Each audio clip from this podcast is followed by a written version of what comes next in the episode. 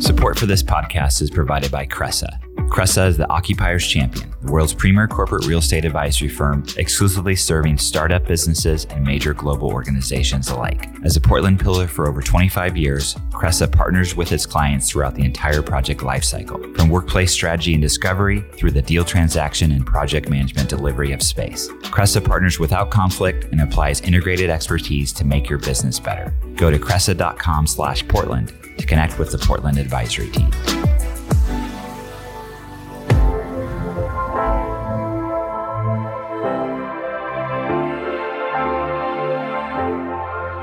From ThatCast Creative, I'm Dan Bruton, and this is the PDX Executive Podcast, a show where I talk with inspiring leaders who are shaping the future of Portland, Oregon. Every week, I sit down with business executives, startup founders, and community leaders to dive into their career journey and get insights into the impactful work they're doing in our slice of the great Pacific Northwest. Hey everyone, thanks for listening to PDX Executive Podcast. We're back with a new episode. Very excited to have my guest, Cindy Adams, who's the CEO of United Way. Cindy, welcome. Hi, thank you. I'm glad to be here. Well, yeah, I'm looking forward to getting to know you a little bit and, and hearing about United Way and what you have going on here. So I think the best way to start is love to learn a little bit about you, your professional background leading up to uh, being the CEO at United Way. Wow. Okay. I know that's a big, like, broad question. It is. so you can skip over the parts you don't want to talk about, Okay. whatever. All right.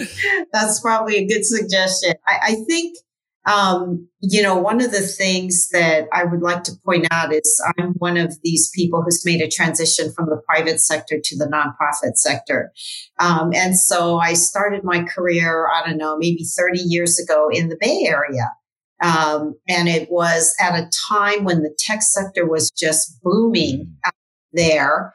And it was, you know, there was such a high demand for um, talent in the telecommunications industry because this was like, you know, this is how long ago it was. The Bell operating companies, AT and T was was um, deregulated. right. So it created a tremendous amount of, excuse me, business opportunity and market opportunity. And so I worked for a company called ROLM Corporation at that time. And you know what? In hindsight, when I think about as I've made this transition to the nonprofit sector, um, and I think about, you know, like what are things in, in my career that helped to facilitate that? One of the things was the timing of my getting into the workforce after I graduated from college and the fact that there was such a high demand for talent. So much of what was happening was disruptive technology. And so there just wasn't enough of an employee pool available um, that companies could tap into. And because there was that high demand for employee talent, it was so companies were developing talent within their current staff, right? So I worked at ROLM Corporation for 10 years. And over those 10 years, I was promoted every two years. Okay. I paid more. I got management responsibility right. And and I learned about sales, business development, marketing, customer service, operations. A little bit of everything. That was really seminal in terms of my ability to have this uh, kind of broad perspective of how businesses work um, and to be able to, even though two years doesn't seem like a lot, back in those days, it's like 10 years worth of experience, Yeah. right? And so um, I found that that was just invaluable to to where I am today. And it was also a time where, even though it wasn't, I think, formally called out as like mentoring, right? It, mentoring was necessarily a part of being able to develop employees, um, particularly when we think about leadership, management, um, and strategic thinking. Um, and I also um, had the pleasure during that period of time of working for IBM. Okay. And IBM had a very disciplined management development program Right. in terms of how they moved people up in the organization, but also how they trained managers to just be really good managers. Um, and so, uh, you know, I had a number of jobs in that industry and outside of the industry, um, and and in the food service industry. When I moved to Hawaii, um, all of that kind of led me to the nonprofit work that I'm doing today. Um, and so, you know, kind of long story short, uh, 15 months ago, I moved from Honolulu, Hawaii to uh, to Portland. Okay. From Aloha United Way there to uh, United Way, the Columbia Willamette here. So, I mean, thanks for that overview. And I think it's a good jumping off point. What attracted you to moving to Portland for this for this role. And we'll get into the mission of the United Way, and uh, mm-hmm. uh, I'd love to talk about that. But just first, let's talk about just drawing you to Portland. So um, there were a couple of things. Um, you know, one of the things that uh, has been um, kind of driving motivation for me is the ability to facilitate change within an organization. And um, I felt like I did that at Aloha United Way, and I was looking for my next challenge. And I learned about uh, the opportunity here in Portland, and uh, and it sounded like a challenge. and I also have um, family who live on in Hawaii. We say live on the mainland, right? Both on the west coast as well as on the east coast. Um, and it had been a while since I'd been back here, uh, meeting on the mainland again, and so I was looking forward to it. Yeah. Well, let's talk about the United Way for people that you know. Of course, I think most people know about the United Way, but what's the mission of the United Way? Let's talk about the work, and then we can bring it back to Portland. Okay. So the work of United Way, as I think about it globally, because there are, I think there are about like maybe 1,600 United Ways around the world, okay. right? And 1,100 of them are, are here in the United States. Um, the work, I would say at a very high level, is really to encourage philanthropy in communities for the purpose of uh, supporting impactful work in those communities. Um, and so it's really about fundraising and also working with um, partners, both private and public sector, um, in communities in order to focus on things like um, early learning or education outcomes. Um, financial outcomes for family, housing stability, things like that. Okay, and is it is it in Oregon? Is it set up kind of the United Way has different regions or districts within the mm-hmm. state, mm-hmm. or is there one, or how they? Yes, work? yes. In fact, um, I can't remember what the exact number is, but I believe we have more than ten. Okay. Uh, local United Ways in the state of Oregon. In Hawaii, we had 4 uh-huh. Um, and so it really depends on the size of the state. Um, and um, and we are the largest United Way, given we have the metro area. Mm-hmm. And we cover four counties in Oregon. So, so what's some of the initiatives you're kind of getting underway now and some of the impact? Because, um, you know, this is most of folks that listen to this are, you know, like me, we're in the business world doing our thing, but mm-hmm. I think it's mm-hmm. really, you know, valuable to bring it back to how, how we can get engaged and just some of the, the projects. You know, it's a really great question. Um, we have learned so much about ourselves and about our communities um, in the last 15 months. So, driven by the impact of the pandemic and also wildfires yeah. and pest. Um, so, so somewhat unique to, to Oregon, right? In terms of those three things.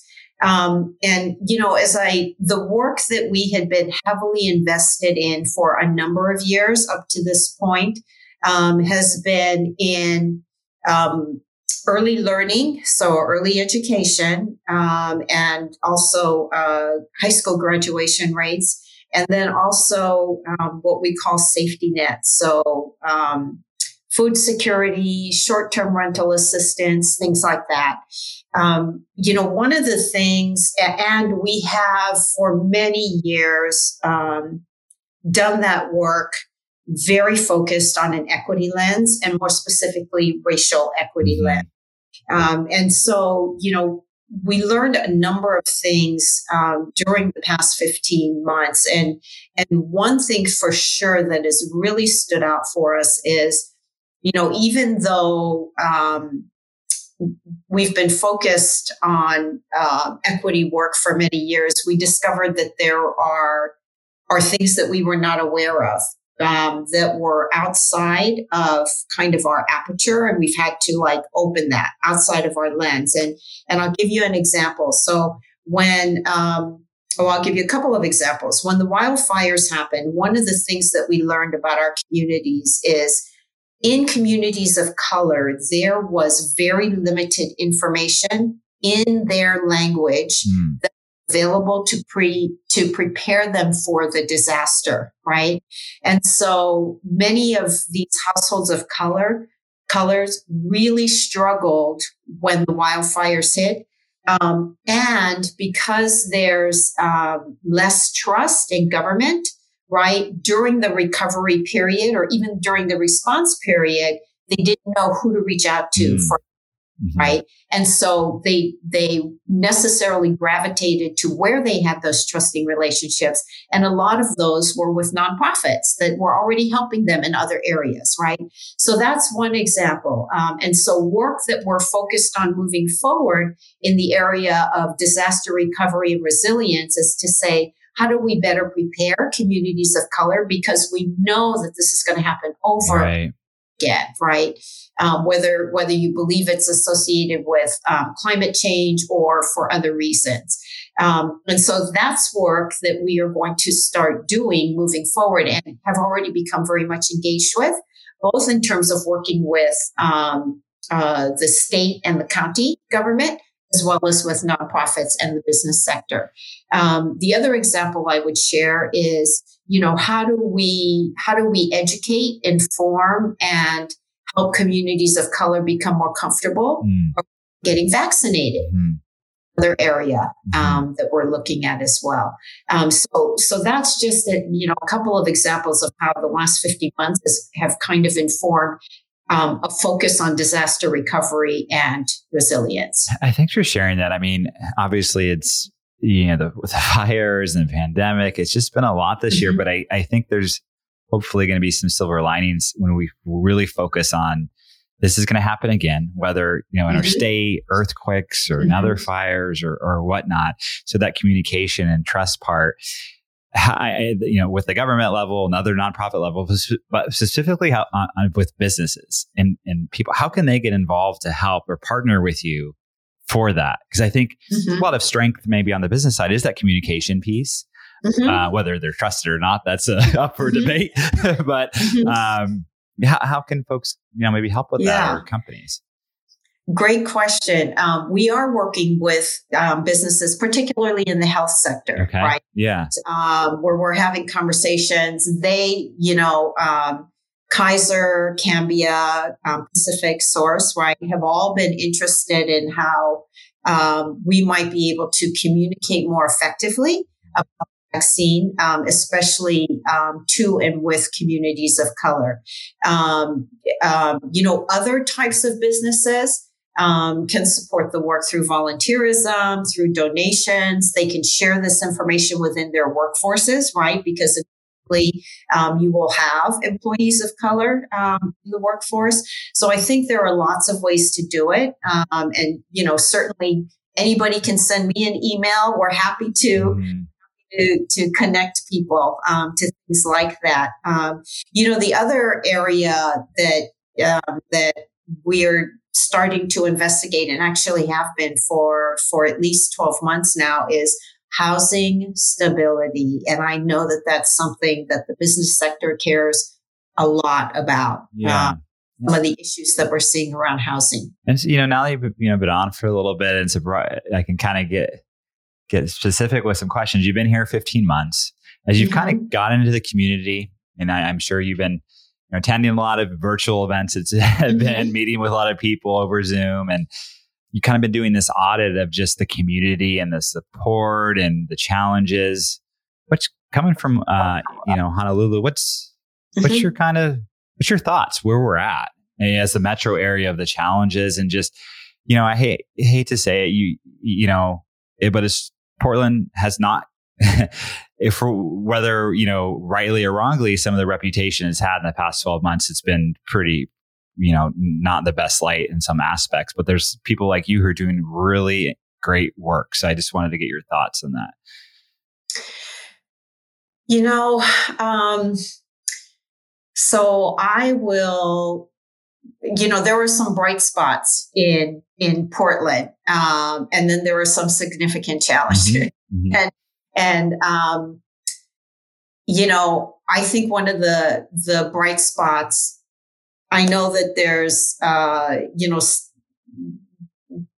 some unhappiness around maybe how it's being funded, but one of the bright spots is preschool, mm-hmm. right? All mm-hmm. the fact that that got passed. I think about, you know, in Hawaii, we have been, we had been working for several years to get universal preschool to pass. It still has not passed there, right? Okay.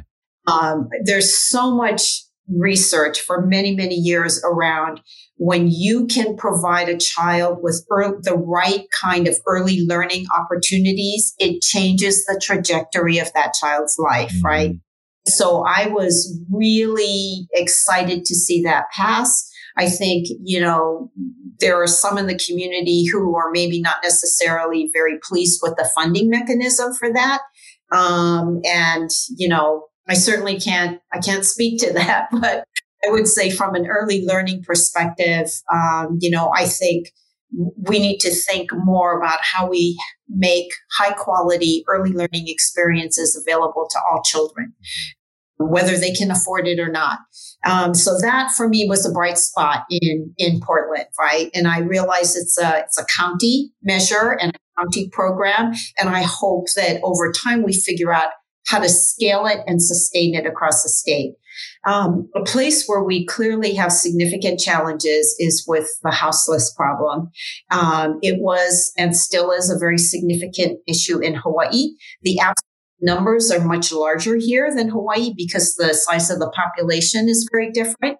Um, but it is, you know, there are so many organizations and people in Oregon, particularly in the metro area, working very, very hard to address the issue, right? And this is, you know, one place where I feel like it's not how much harder can you work, but how much smarter can we mm. work. And it really, the hardest thing to do, in my estimation, is to bring everybody together under a single plan, right? a single state plan and then county plans and then city plans. And, you know, that is a very, very difficult thing to do. I think that there are many people in the community, government, as well as in the business sector yeah. who are to make that happen. So I think that's a bit of a bright spot as I think about, you know, am I inspired and hopeful moving forward? The answer is yes.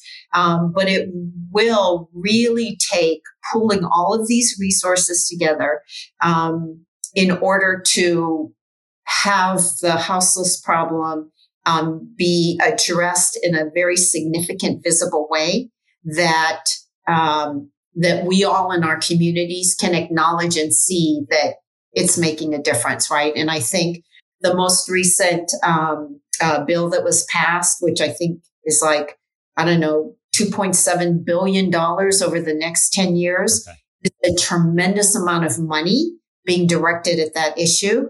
And, you know, I think speaks to um, accountability um, and uh, a lot of work that needs to get done coming together. Yeah. And, and the will is there. And I think our intentions are really well. And that's why mm-hmm. I have a, I have a hard time with these naysayers about Portland, whether the national media, because Portland um, has always been very progressive in, in wanting to do these things and coming to the table. What, you know, where that the progress is and, and that that will take time. And there's people like you that are out there doing the work. So thanks for sharing that. And, you know, a couple more questions just personally for you as you've been in Portland, mm-hmm. you know, lived in the Bay Area, Hawaii.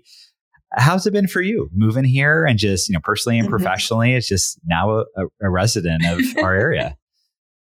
You know, I, you know, I think about, you know, how different would it be if I were in Hawaii versus in Portland? Cause I moved just in front of the pandemic. And, and honestly, I don't, you know, I don't think, I don't think it would be much different. Uh, certainly the civil unrest is a little bit different and there are reasons, historical reasons for that, um, here in Portland. Um, I am enjoying, um, being here at this time because I feel like our organization has a responsibility to be a part of you know, whatever solutions we want to be a part of in our communities here.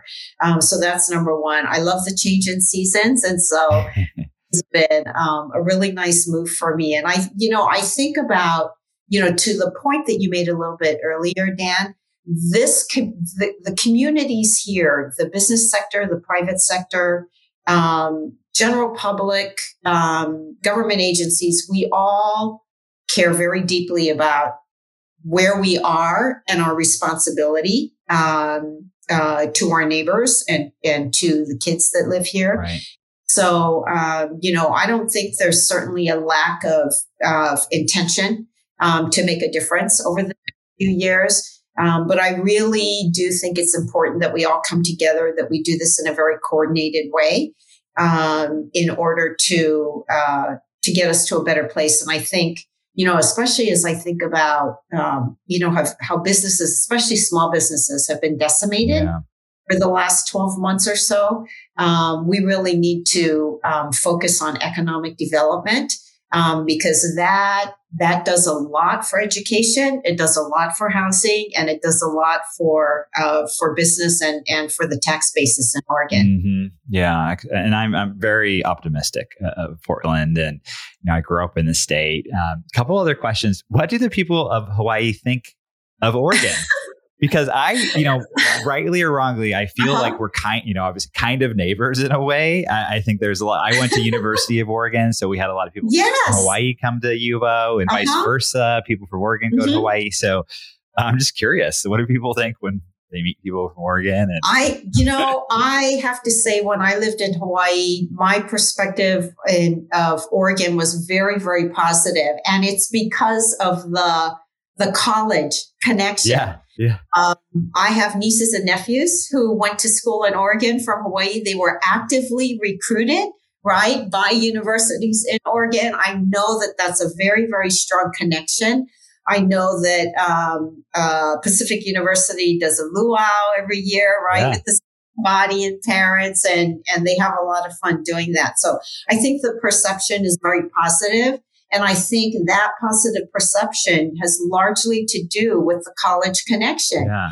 Fact that um, families have that affinity with the schools here. It's interesting, right? So, yeah, it is. Um, well, well, Cindy, thanks so much. Where can people find more about you, uh, the United Way up here to get involved, and um, any information you can share? I think would be great. Well, they can certainly go to our website. If you uh, Google United Way of the Columbia Willamette, you'll hit our website. Website. Um, I've got a bio on there. Um, anybody can email me, call me at any time. I'm happy to have a conversation. And as you might imagine, I've spent the last 12 months just really learning as much as I can um, about Portland and the four counties we serve. So I would welcome those conversations. And thank you so much, Dan. I've really appreciated this conversation. You bet. I, one more question. so, sure. you know, as someone I, prior to the pandemic, um, facilitated and hosted a lot of in-person events. I know for the nonprofit world, obviously that was a big part of fundraising and just mm-hmm. bringing people together. And so, you know, how has that been? Now, stepping into where you might have like, hey, your team usually have a plan of all these events and things. Okay, so how has that, you know, been? Have you shifted, made the shift pretty well, and what's your plan going forward? I guess for those. Um, we've definitely made a shift in terms of our meetings uh, in the community with other partners, with government agencies. I mean, every, and board meetings, right? Everybody has moved to 100% virtual. Yeah it was, um, you know, I think a little bit of a, a challenge um, to start, but we, you know, we've always supported a uh, telecommuting policy at our, com- our, our organization here. So everybody already had the tools. We all did Microsoft Teams and Zoom, right? So that was not an issue. Um, it certainly became a challenge as we think about cultivating donors and donor relationships, right? I remember distinctly, like we had a reception plan to introduce me to donors, and we actually postponed it, postponed it, and then finally canceled it. Yeah. I realized that this was going to be longer than three months. Um, um, but I am looking forward to in-person meetings. We'll take it very slowly. um, because I know that there's still, you know, some fear and some concern about COVID. But there is just, you know, some things we won't change. We'll continue. I mean, we may continue to do the majority of our board meetings virtually. Mm. Mm-hmm. I think everybody saw the same thing we saw, which is um, more more people could participate because you weren't having to drive to different places. Right. Yeah. I'm, yeah. I'm, so it worked really well. Um, but I am looking forward to in person meetings with donors and and maybe once a quarter with my board as well. So we'll we'll do a combination of both. Yeah. Sounds good. Well, thanks again, Cindy. Thank you very much, Dan. Have a good day. The PDX Executive Podcast is a production of ThatCast, a Portland, Oregon podcast agency that partners with brands to create custom podcasts. You can learn more at thatcast.com. And please take a moment to subscribe and rate the podcast as well.